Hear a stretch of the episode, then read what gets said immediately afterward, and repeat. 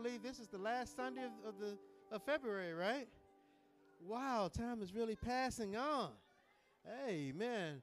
But you know what? We've come here today to worship and to give praise and honor to our Lord this morning. And so if you're able and if you're willing to rest upon your feet, we would love for you to join us in singing hymn 614, hymn 614. I will sing of the mercies of the Lord, and then afterwards we'll have an opening word of prayer. I will sing of the mercies of the Lord, hymn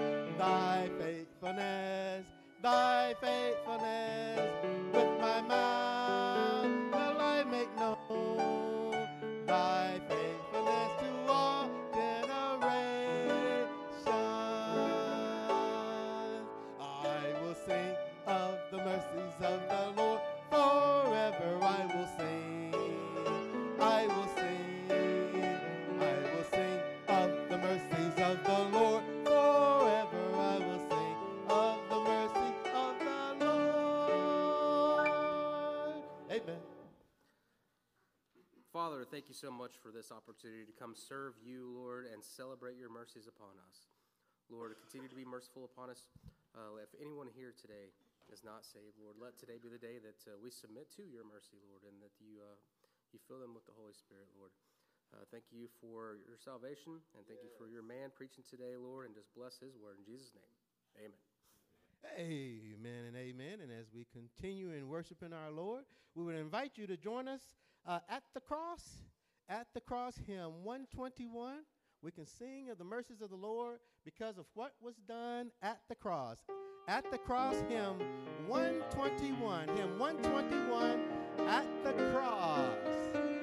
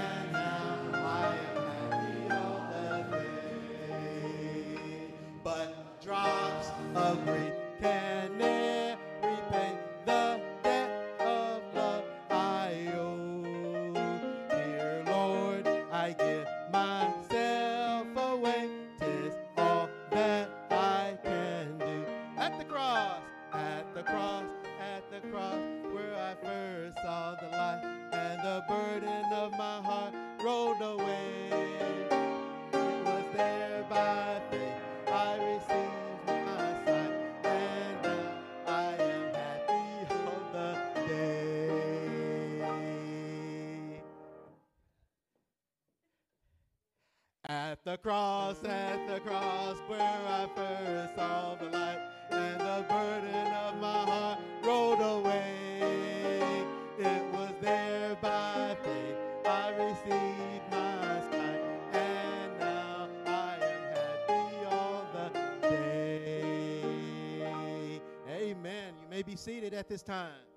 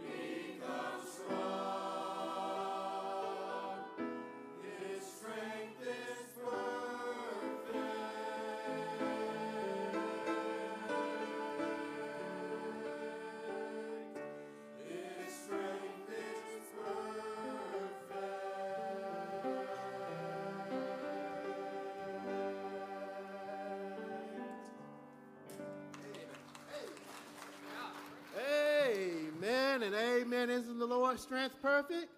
Eh? Hello, is my mic on? Isn't the Lord's strength perfect this morning? Amen. Amen. We can count on him. He is our helper. We learned that in uh, Psalm 54 this morning that the Lord is our helper. He is our strength. He is our refuge. He is our high and mighty tower. He is our buckler. He is our shield. Amen. At this time, if you're able to rise, we would love for you to join us in singing hymn 124, hymn 124. Because his strength is so perfect, we can't help but to kneel at the cross. Amen. Hymn 124, hymn 124, to kneel at the cross. Here we go. i kneel at the cross. Christ will meet you there. Come while he waits for you. Listen to his voice. Listen to his voice. Him with your care and begin life anew.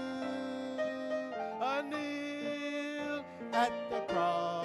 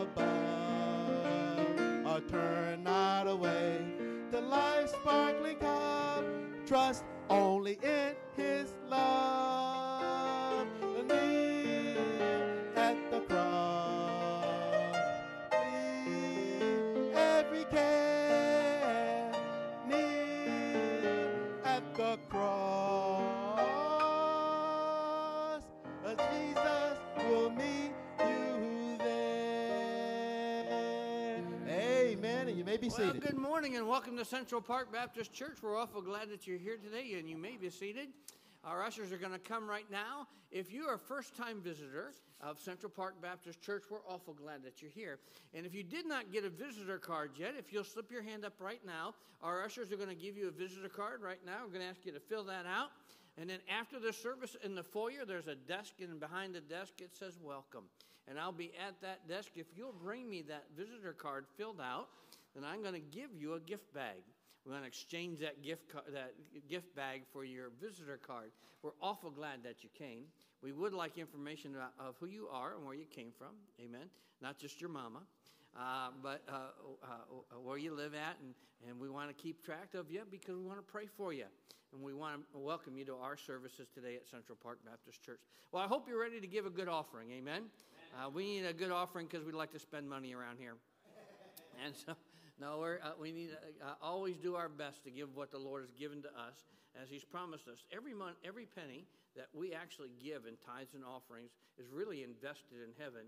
It's not that you're putting it here, you're actually stuffing it up into a bank account in heaven for the Lord. Uh, and that's how people bless you. I heard a, a testimony today about one of our young ladies. I know that uh, they're faithful people who give uh, the best they can. They tithe and they give offerings. Uh, and they were talking about an issue that was happening in their life and how they needed money. And some stranger walked up to them and gave them, and, and they uh, wrapped up in a napkin, uh, $500 cash. And that's what it means when it says in the Bible. Yeah, amen. Isn't that wonderful? Amen. Uh, that's what it means in the Bible when it says, uh, "Give and it shall be given you." Right. Yeah. Men shall give unto your bosom. Because that's how God uses people. He uses people to give to us. So we want to be cheerful givers as we give this morning. And we're awful glad that God gives us the privilege to give. He doesn't take it from us. The IRS doesn't trust us. Amen. They're going to take it before you have a chance to spend it. Uh, but God says, I'm trusting you with it to invest in eternal things. So let's pray for our offering and our tithes this morning. Father, thank you so much that we could give back to you what you've given to us. Thank you for allowing us to invest in you and in your work, in your missionaries, in our church, and being able to get the gospel message out across the world. I ask now that you bless this offering. May it go far to meet the needs of Central Park Baptist Church and the work that we do for you. For we ask it in Jesus' name. Amen. If you have an offering, come and give it right now.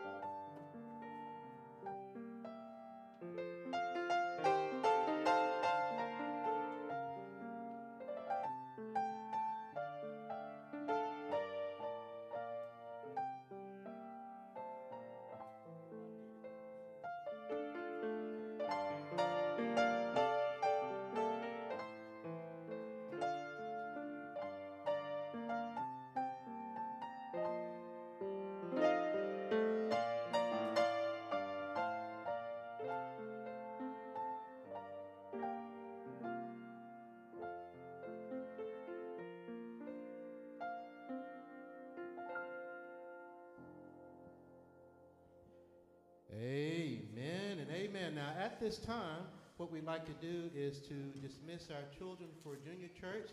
So, if you're fifth grade and under, fifth grade and under, you will proceed in this direction where I'm pointing uh, for children's church, for junior church, fifth grade and under. Fifth grade and under. And the remainder of us, if we could rise, we'd like to sing one more hymn, first and last verses, and we ask that you greet each other as we prepare for our special this morning. This is going to be at the front of your hymnal, hymn number seven. so it's the seventh page from the front. Blessed be the name. Blessed be the name. We'll do the first and the last verses. After that, please greet each other, okay? Blessed be the name, hymn number seven. Sing along. All praise to him who reigns above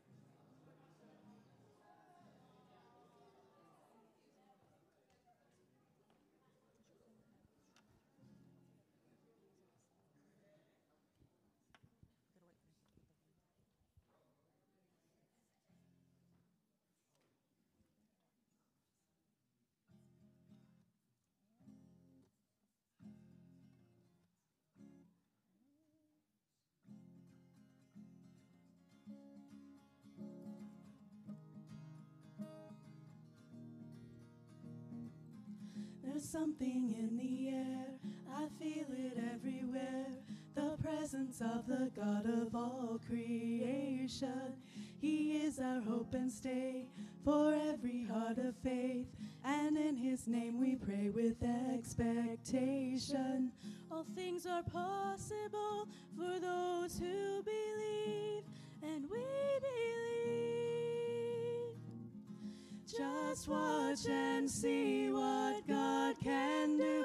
Trust in His promises to you.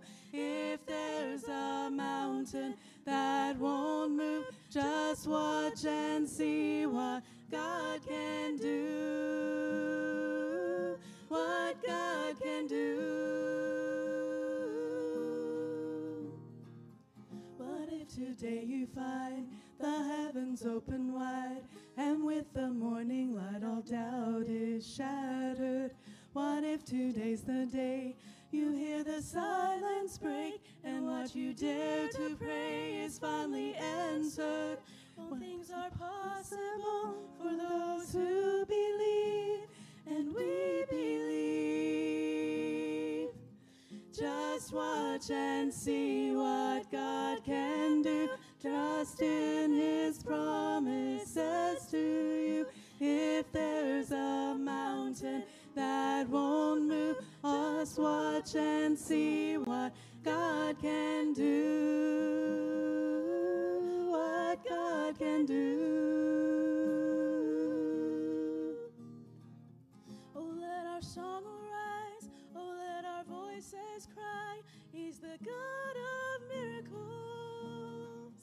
Oh, let our song arise. Oh, let our voices cry. He's the God of miracles. Oh, let our song arise. Oh, let our voices cry. He's the God of miracles.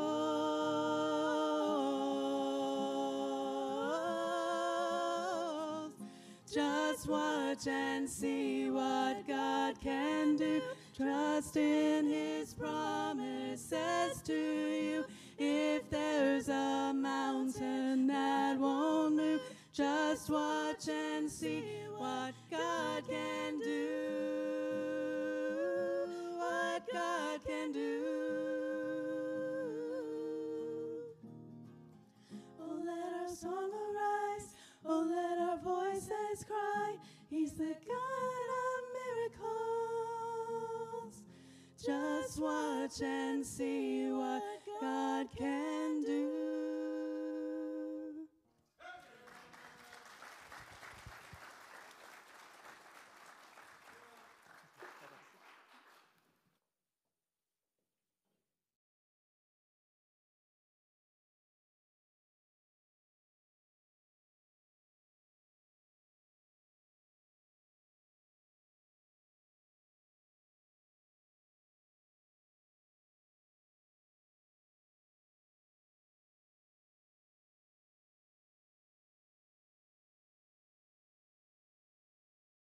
Sure how the mute button got turned on, but there we go. Now that's really loud.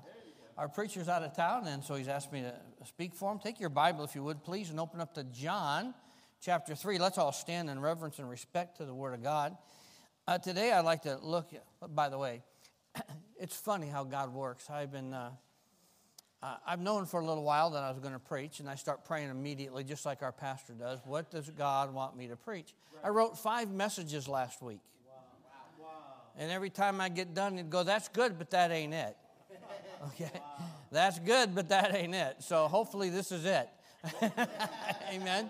I believe this is what he wants. So uh, uh, I'd like to look at what I believe is the most unbelievable verse in the Bible. It's not, but it seems to be. It's not an unknown verse.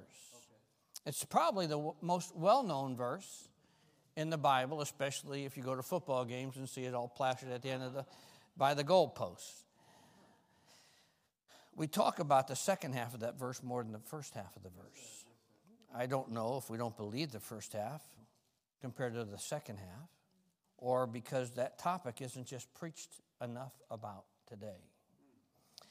Um, whatever the case may be, I believe if the world's problems would go away if we really believed the first half of John chapter 3 and verse 16.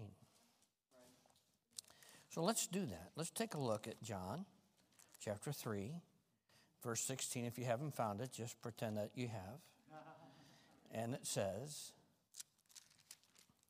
For God so loved the world that he gave his only begotten Son, that whosoever believeth in him should not perish, but have everlasting life. Most of you, uh, probably when you got saved, one of the first verses you ever learned, memorized, or hid in your heart.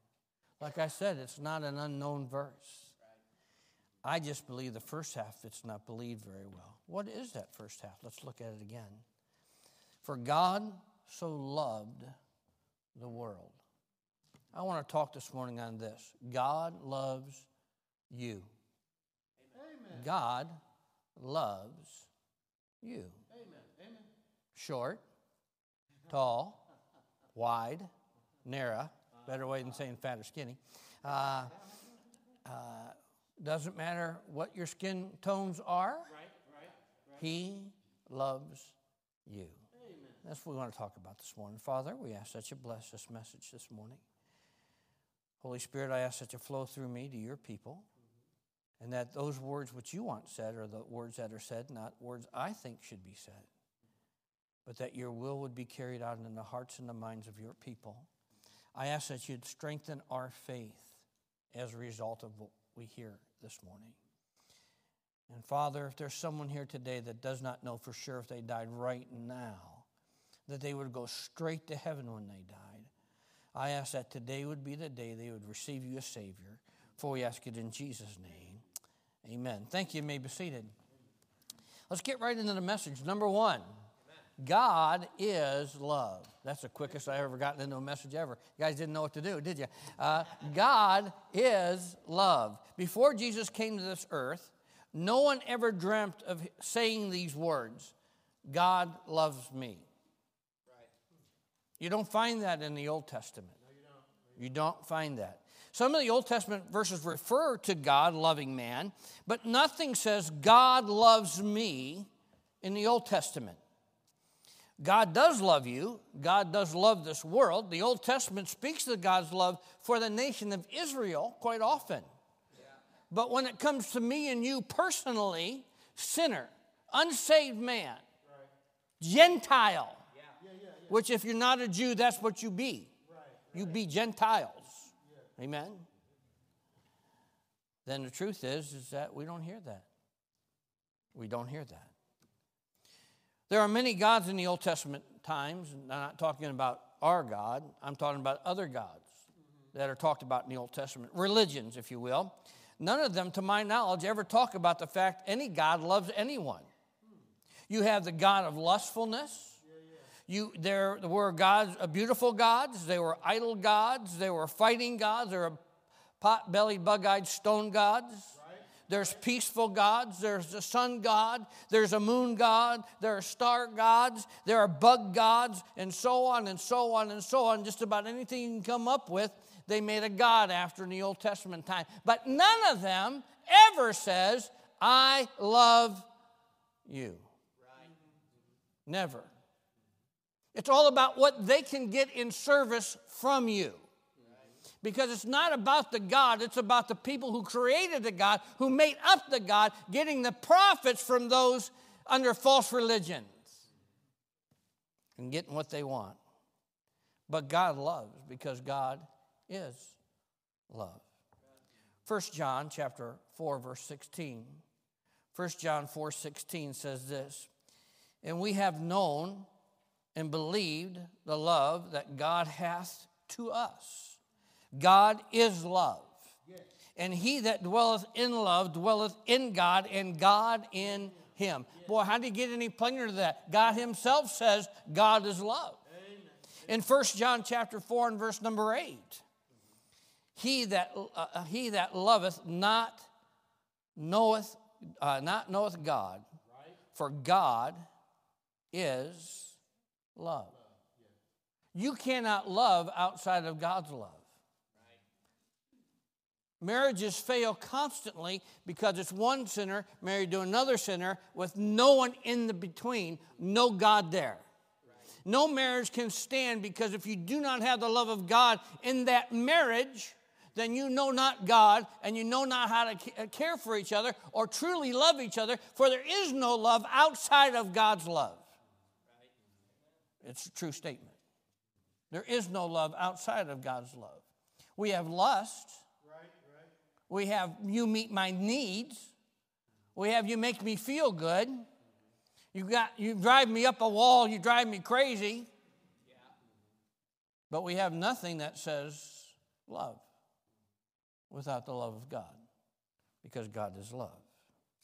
Once in our lives, we became a new creature by receiving this wonderful message that we sometimes seem to take for granted and unnoticed in our lives and almost forgotten how much that God loves us. We forget that. We forget that God loves us. Yeah, I'm saved. I'm on my way to heaven. Ooh, but God's mad at me right now. Where did you get that from?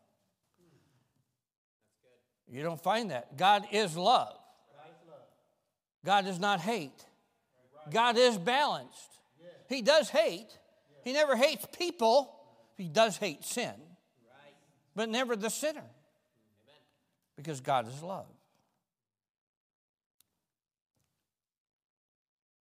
When we think about the fact that God is love, all misery can go away, all sorrow can disappear, all perplexities become simplicities if we'll dwell in the fact that God is love. God's love for man, as stated in John 3:16, is not a general love. This is what we look at. For God so loved the world. Oh, that's all the people of the world. They don't love me personally. But that's not true. Uh, it's uh, when in John 3:16, it's not just a general love like I love every Christian. God is saying, I love all because I love each.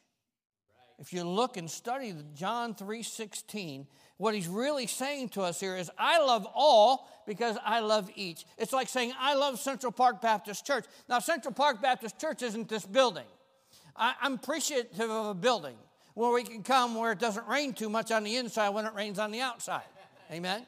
Where, where we have a chance to get warm when it's cold and cool when it's warm.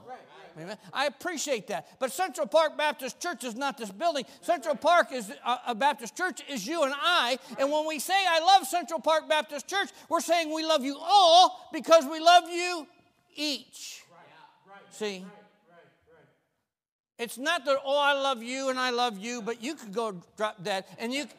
No, no, no, no. If I love Central Park Baptist Church, I love you all because I love you each. Because each of us make up Central Park Baptist Church. Without you, a part of Central Park is missing. Whenever you're not here and we meet together, something is missing. You are. You're a part of our body. I don't like walking around without a leg. I'm not good at it. I'd have to get it. I almost fell right there. Uh, that's because I'm old. I got to have my leg. I want my leg. Right. And when you don't come and you miss, no matter what the service, Sunday morning, Sunday night, Wednesday night, a part of our body's missing. Do you ever have indigestion? It Doesn't seem to go down well, something's missing. Amen? Something's out of balance. And that's the way church is without you. Because God loves Central Park Baptist Church because He loves us each. And we're each important to Him. And each important to each other. So when God says in John 3:16, for God so loved the world, He's saying He loves everybody that's here. But He loves them individually because He knows everything about us. He knows your name. He knows where you live. He knows your thoughts. He knows the intent of your heart. He knows how many hairs you have on your head and how many hairs you don't have on your head. Amen? Some have a lot, some are easy to count. Some are more difficult to count because you shave them off so tight that God has to look out there. But the truth is, He loves you. because he has all that information on each individual personally. So when he says, For God so loved the world, we are the world. It's not this earth. When God talks about the earth, he talks about the rock that we're on. And he does talk about the earth. But the world, whenever he uses the word world, he means the population on the earth. And that's you and me. So when God so loved the world, he's loving you and he's loving me. Have you ever thought when he says uh, for, he has loved the world that he is concerned for the, every incident that goes on in your life? Yet that's what it's saying. See, if I love somebody, I care about everything in their life. I don't just say, well, I care about, you know, well, you don't got a job, too bad, tough. No, if you don't have a job, I want to pray for you to get the job that God wants you to have. Amen? Amen. If you don't have food on the table, I want, to, I want you to get food on your table. I'm concerned about you. Amen? God's concerned about us. He's concerned about every aspect of our life. Nothing is unimportant to Him about us because He loves us. So if you ever feel like you're not loved, you're lying to yourself or the devil's lying to you because God loves you. And he knows you personally and every need that you have because God's love is so great, so marvelous, so wonderful. He loves us all because he loves us each. It's easy to say God loves me and God is love, but what can put it better than what it says in Galatians chapter 2 and verse 20? Who loved me and gave himself for me. I'm going to read the whole verse though for you. I am crucified with Christ. Nevertheless, I live. Yet not I, but Christ liveth in me. And the life which I now live in the flesh, I live by faith of the Son of God who loved me and gave himself for me. It didn't say who loved the world and gave himself for the world. This is personal. Just as John 3:16 is really personal. He knew me. He knew my sin. He knew how wicked I am, how wicked I've been, how my sin has to be paid for. And I can't pay for it unless I die and go to hell. That's the only way for me to pay for it. And he said, Doug Marco, I know you're garbage and trash and filth, but I love you. Yeah, yeah, yeah. How can you love that? You ever seen a pig in, in Twala, Waller? You ever seen it? They're not lovable. You don't want to go and jump into that waller and give it a big hug and kiss right on that slippery, slimy, stinky, snotty, nose covered snout. That's what a pig's nose is like. Yet that was me. Mm. And that was you. And that's exactly what Jesus did. He came under this old slimy, stinky, filthy, dirty, sin cursed, sin filled world specifically for my sin. I like putting it this way if nobody else was a sinner except just you and me, Jesus would have done everything he did just for you and just for me. That's how much he loves me. I love Galatians 2:20 because it makes it personal for me. More explicit for me. If we could just get people to believe this to be true, it would change everything. If I could if you could just grasp this today this morning, it would change your whole perspective on everything in your life. Amen. Because God loves you. Number two, God's love is unchangeable. God's love is unchangeable. Let me tell you a little story. A little boy, just a little fella, he loves to come to church. All day long he sings, Jesus loves me, that I know. All the time he's singing, Jesus loves me, Jesus loves me. The Bible tells me so. And he goes into his mama's kitchen and He's singing, Jesus loves me, this I know. He starts opening up cupboard doors, Jesus. Starts pulling the stuff out of mama's cupboards, you know. He's gonna, he's gonna play kitchen. he starts pulling food down and taking pots and pans out and starts to play as boys do and, he's, and girls can do and children do and makes a mess out of, the, out of the kitchen. And he's singing jesus loves me. And around the corner he hears his mama coming and she's singing the same song because that's all she hears 24-7 jesus loves me and comes around the corner and says what is going on? Johnny what did you do how many times have I told you not to play in my cupboards? Then she says this statement You know, Junior, God doesn't love you when you don't obey your mother like this. What a lie. That is a lie. Yet that is the lie Satan has been telling you almost all your life. When you act like that, God don't love you. Nanner, nanner, nanner. Yes, He does, and you can't stop Him.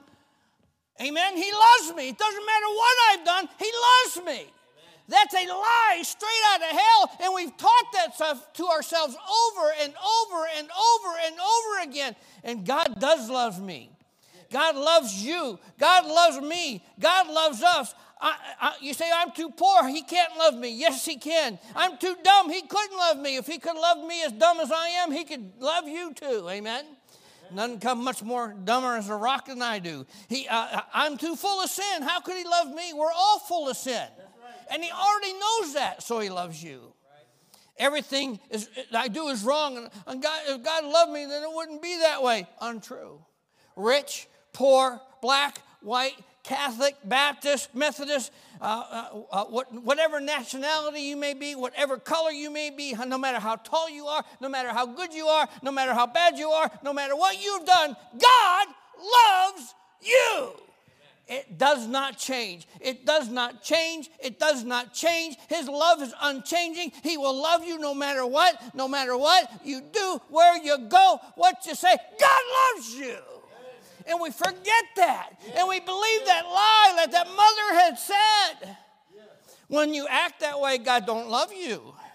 That's not true. God loves you unconditionally. I'm going to say that again. God loves you, God loves me unconditionally.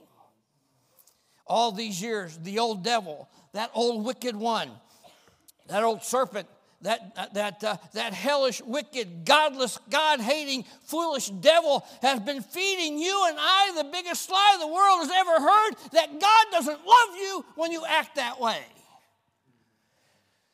Now, there are times my mother said, I'm not sure I love you because of the way you're acting. That I believe. But when it comes to God, His love is unconditional, His love is never ending, and we have it forever. You say, but you don't know what goes on in my life. You're right. I don't know what goes on in your life. And thank you, I don't want to know. And you don't know what goes on in my life, and thank you, you don't want to know. But I know this God loves me no matter what. God loves you no matter what. And we miss that. We have allowed the devil to steal that away from our hearts into where we think, well, if I act this way, or if I do this, or if I, I I'm just not really good at anything, how could God ever love me? Because God loves dingbats just like me and just like you. It doesn't matter who we are, where we've gone, what we've done. God loves you. In fact, say that with me God loves me. That doesn't sound like many adults in this building. Let's try this again. God loves me. I don't know. You're not saying it very convincingly. Say it again. God loves me. God loves me. God loves me. I can't hear you. God loves me. You're in the Lord's army, right? I can't hear you. God loves me. God loves me. Do you know something? God loves me. And you should stand proud of the fact that you know that the Almighty God, the creator of all heaven and all earth, loves you and has all your hairs numbered. How many gray ones you got? How many black ones you got? How many in between ones you got? And how many just fell out this morning? He knows it all. Because he loves me. Number three, God's love is everlasting. Is that different? It is. God's love is everlasting. Number three, John chapter 13, verse number 1. Turn there if you would. John 13, verse number 1. This is a wonderful verse, and I think we miss this a lot. John chapter 13 and verse number 1. Now, before the feast of the Passover, when Jesus knew that his hour was come, that he should depart out of, the, out of this world unto the Father, having loved his own, which, which were in the world, he loved them unto the end. He loved them to the end. When's the end? There is no end.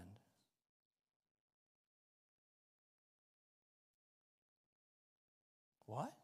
There is no end. God's everlasting. God's eternal. So his love is everlasting. His love is eternal. He loved them while he was here on this earth, no matter who they were. By the way, you know who was in this crowd right here at this time? Even though Judas was about to betray Jesus, Jesus still loved Judas. He knew what was about to come up. He hasn't said anything to him yet. He's still in this crowd here in John chapter 13, starting with verse 1. And he looked up at him, and in kinding love and kindness, in verse 37 or 27, he says, What thou doest, doeth thou quickly. That's why you don't have to deal with it very long. Just go do it. See, because those whom he loves, he loves us to the end. Mm-hmm. And since there is no end and he is everlasting, then he loves us with an everlasting love. See? He loved them till they were sinned, right? Isn't that what it says? I loved them till they sinned. That's not what it says.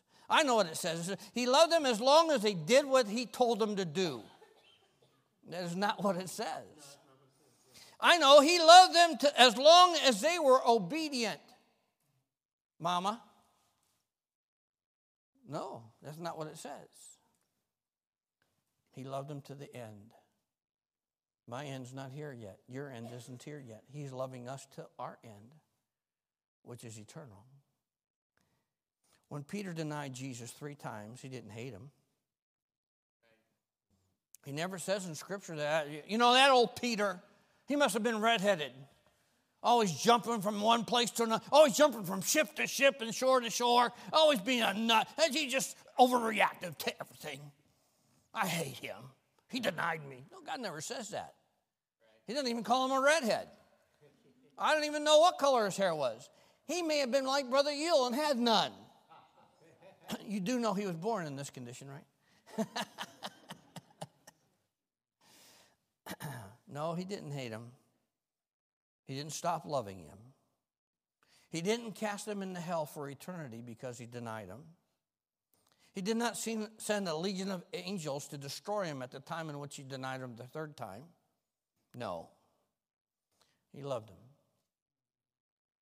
When Jesus arose from the dead, is a very interesting scripture. Turn over to Mark chapter 16.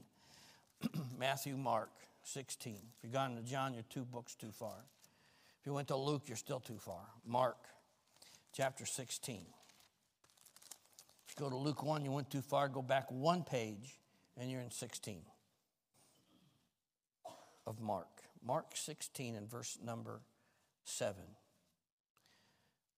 The, the ladies had just come Mary Magdalene, Mary, the mother of G- James, and, uh, and so on, all came to check on Jesus because they didn't get a chance to take care of him correctly before they had to put him in the grave before Passover.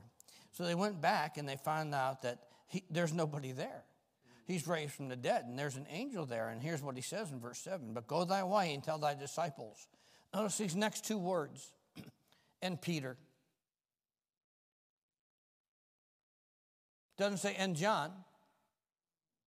It doesn't say and James and Peter. And he that goeth before you unto Galilee, there shall you see him as he has said unto him. And here's, here's why I think it says this. This is just my view, okay? My opinion.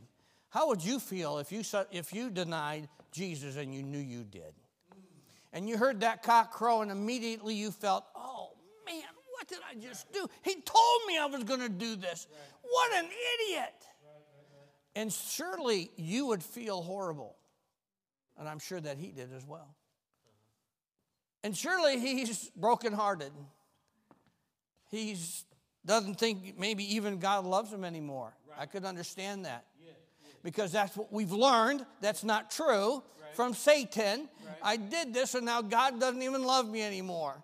So he wanted to make sure that Peter got the message. So he says, Go tell my disciples and Peter. He wanted to make sure that Peter knew that he wasn't upset with them, that he loved him and that he rose again from the dead for him as well. And what do we find out later on in another book of the Bible? Peter jumps up and he runs to the graveside, right? And then the other disciple gets there before he does, and he- stands outside waiting in, but not impulsive Peter. Boom! He goes right inside. Where's he at? Come on, where's where is? Listen, hey, hey, where? Hey, where did he go? He isn't here. He rose from the dead. Wow, and he sent a message to me. He must love me. He must love me. That is true. Why? Because he did love him. I think it's a marvelous thing that God puts that in there because it reminds us that his love for us is individual, personal, real, just to me, just to you. Peter had denied him three times, but God cared enough for him. Jeremiah chapter 31 and verse 3. See, he loved them with an everlasting love. And at the day of Pentecost, by the way, did God use Peter? Yeah. What did he do? He stood up and preached. And what happened? 3,000 people got saved. That's pretty good. It took me a, a whole summer with my kids, revival meetings one year, and we had 3,000 saved in a, year, in a summer of three months when we were preaching revivals all over the place, but we couldn't, never in a day. Oh my goodness. What an amazing miracle of the hand of God that God used Peter for, who had denied Jesus three times.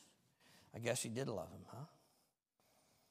But it says in Jeremiah chapter 31 and verse 3 The Lord hath appeared unto me of old unto me, saying, Yea, I have loved thee with a everlasting love.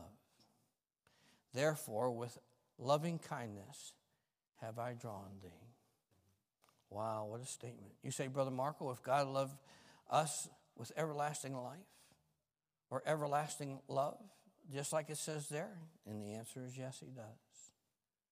He loves us with everlasting love.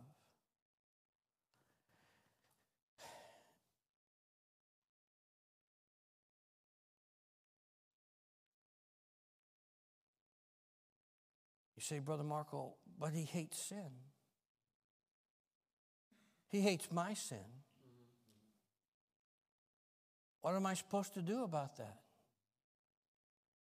Well, dear friend, the very word when angry, when it talks about angry in Scripture about God being angry at sin, that's the strongest evidence of the expression of God's love. What? It's the strongest impression of God's love. Why? Because I don't want someone I love doing wrong. So I'm going to tell him, don't do that, that's wrong. Don't do that, that's going to hurt you. If I don't love you, I don't care. You want to jump off that bridge? I ain't got nothing attached. Jump. Here. I, I don't have anything invested.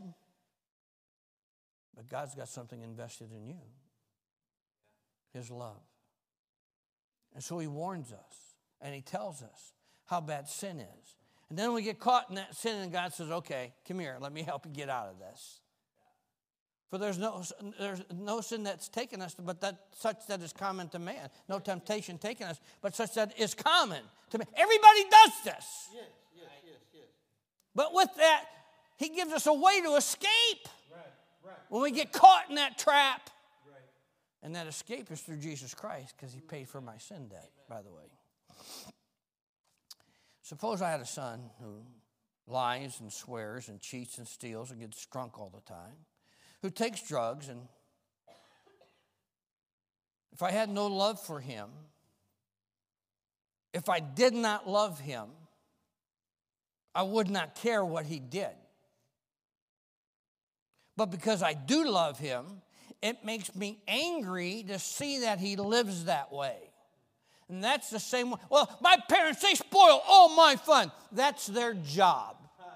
Because they love you. It's not fun. It is sin. It will destroy you. It will destroy your life. It'll destroy everything about your life. So they love you. And because they love you, they tell you the truth. Because God loves me, because God loves you, and because we are sinners and hang around with sinners, you end up to be what those you, hang around with. He gets angry with us when we sin because he loves us and he doesn't want us to have that issue in our life. In fact, it tells us that his love, he loves us in spite of our sin. Because God does hate sin. You say, where does it say that? I'm glad you asked. Romans, simplest verses you've ever seen. If you've ever heard, went through the Romans road, you've used this verse. Romans 5 and verse number 8. But God commendeth his love towards us, and that while we were yet sinners, Christ died for us. Doesn't say, while we were yet trying to get out of our sin, while we are trying to improve our life, while I was trying to look better, by the way, you can't get much better looking than this right here. Anyway, uh, while, while I was trying to get better, while I was trying to change my life, it doesn't say that. While we were yet sinners, Christ loved us. He loves us in spite of our sin. While we're in our sin, He pays for our sin that He doesn't wait for us to get out of our sin. He says, I've got you, even in your sin. Because it goes on to say in verse 9, much more than being now justified by his blood, we shall be saved. Not might be saved, not could be saved, but shall be saved. Amen. Amen. From wrath, that wrath being hell, through him. That's Jesus Christ. See, ladies and gentlemen, God loves us with an eternal love. You might not take that, you may not uh, understand that love, but you don't have to understand that love. You just have to accept that love. My wife loves me. We've been married for, I don't know, almost 45 years. how she can still love me, I wasn't sure how she loved me the first year. But she loves me. Sometimes she tells me, once every six, seven, eight years. Uh, but uh, she, she tells me she loves me. And sometimes it's hard for me to believe. You ever feel that way? How can they love me when? Do you ever feel that way about you? Yeah. But he does. And she does. She loves me now. It's understandable why I love her. And that's very simple, regardless of how she behaves, and believe me. Anyway, um, uh, it doesn't matter how she behaves.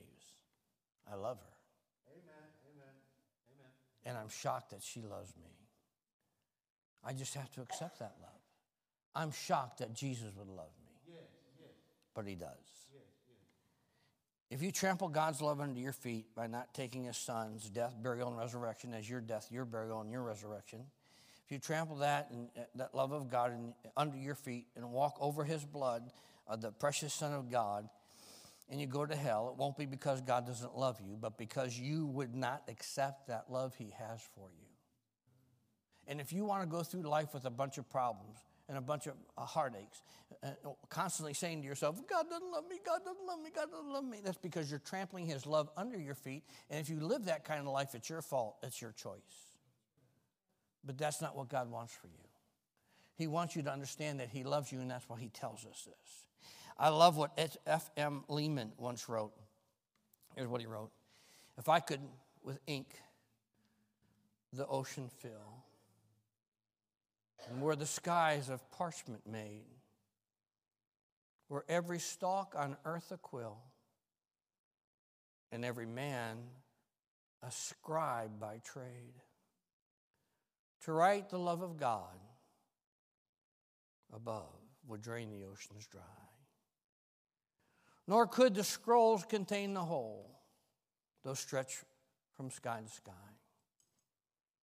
O love of God, how great and pure, how measureless and strong it shall forevermore endure. The saints and angels' song. God loves you today. All of God's dealings with man from the fall of Adam until this present hour has been because he loves you and he loves me. When God called out and his voice rang through the Garden of Eden saying, Adam, where art thou? He was saying, Adam, come here. I love you. See? And since that time forward till now, it's all out of his great love. Out of his love, he made a way for us once again to reach God and save us through Jesus Christ's blood.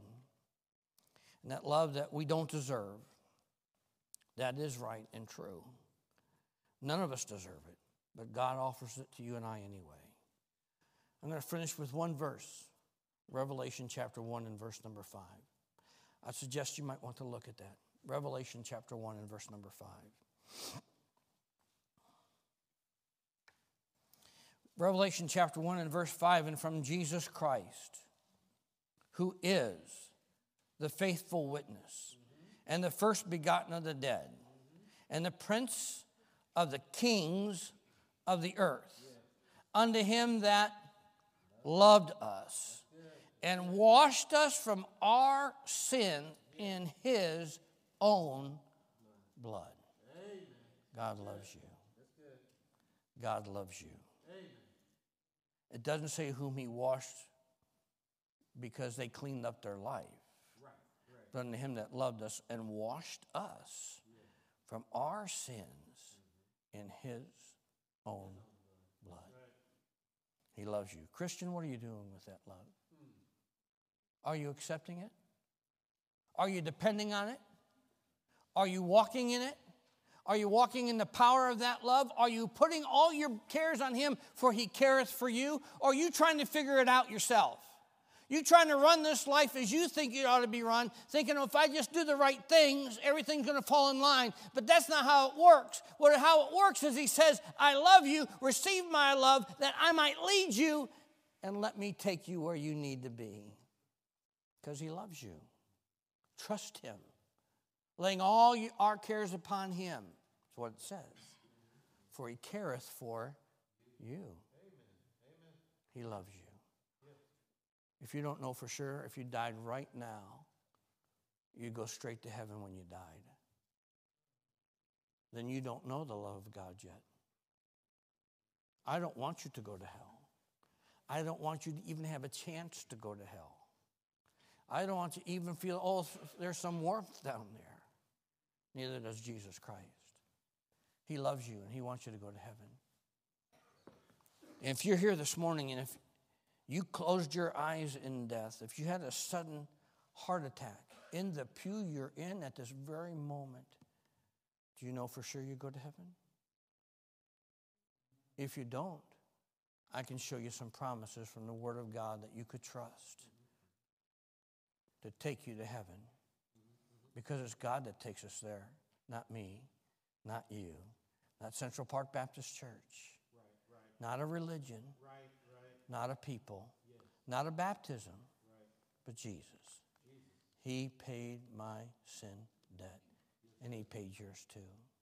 And I'd be happy to show you from the Word of God, not from Doug Marco, but straight from the Bible, how you could have God's promise at the very moment you drop dead, you go straight to heaven. Be absent from the body is to be present with the Lord. And I could show you that straight from the Bible. Father, I thank you for the truth that we've heard today.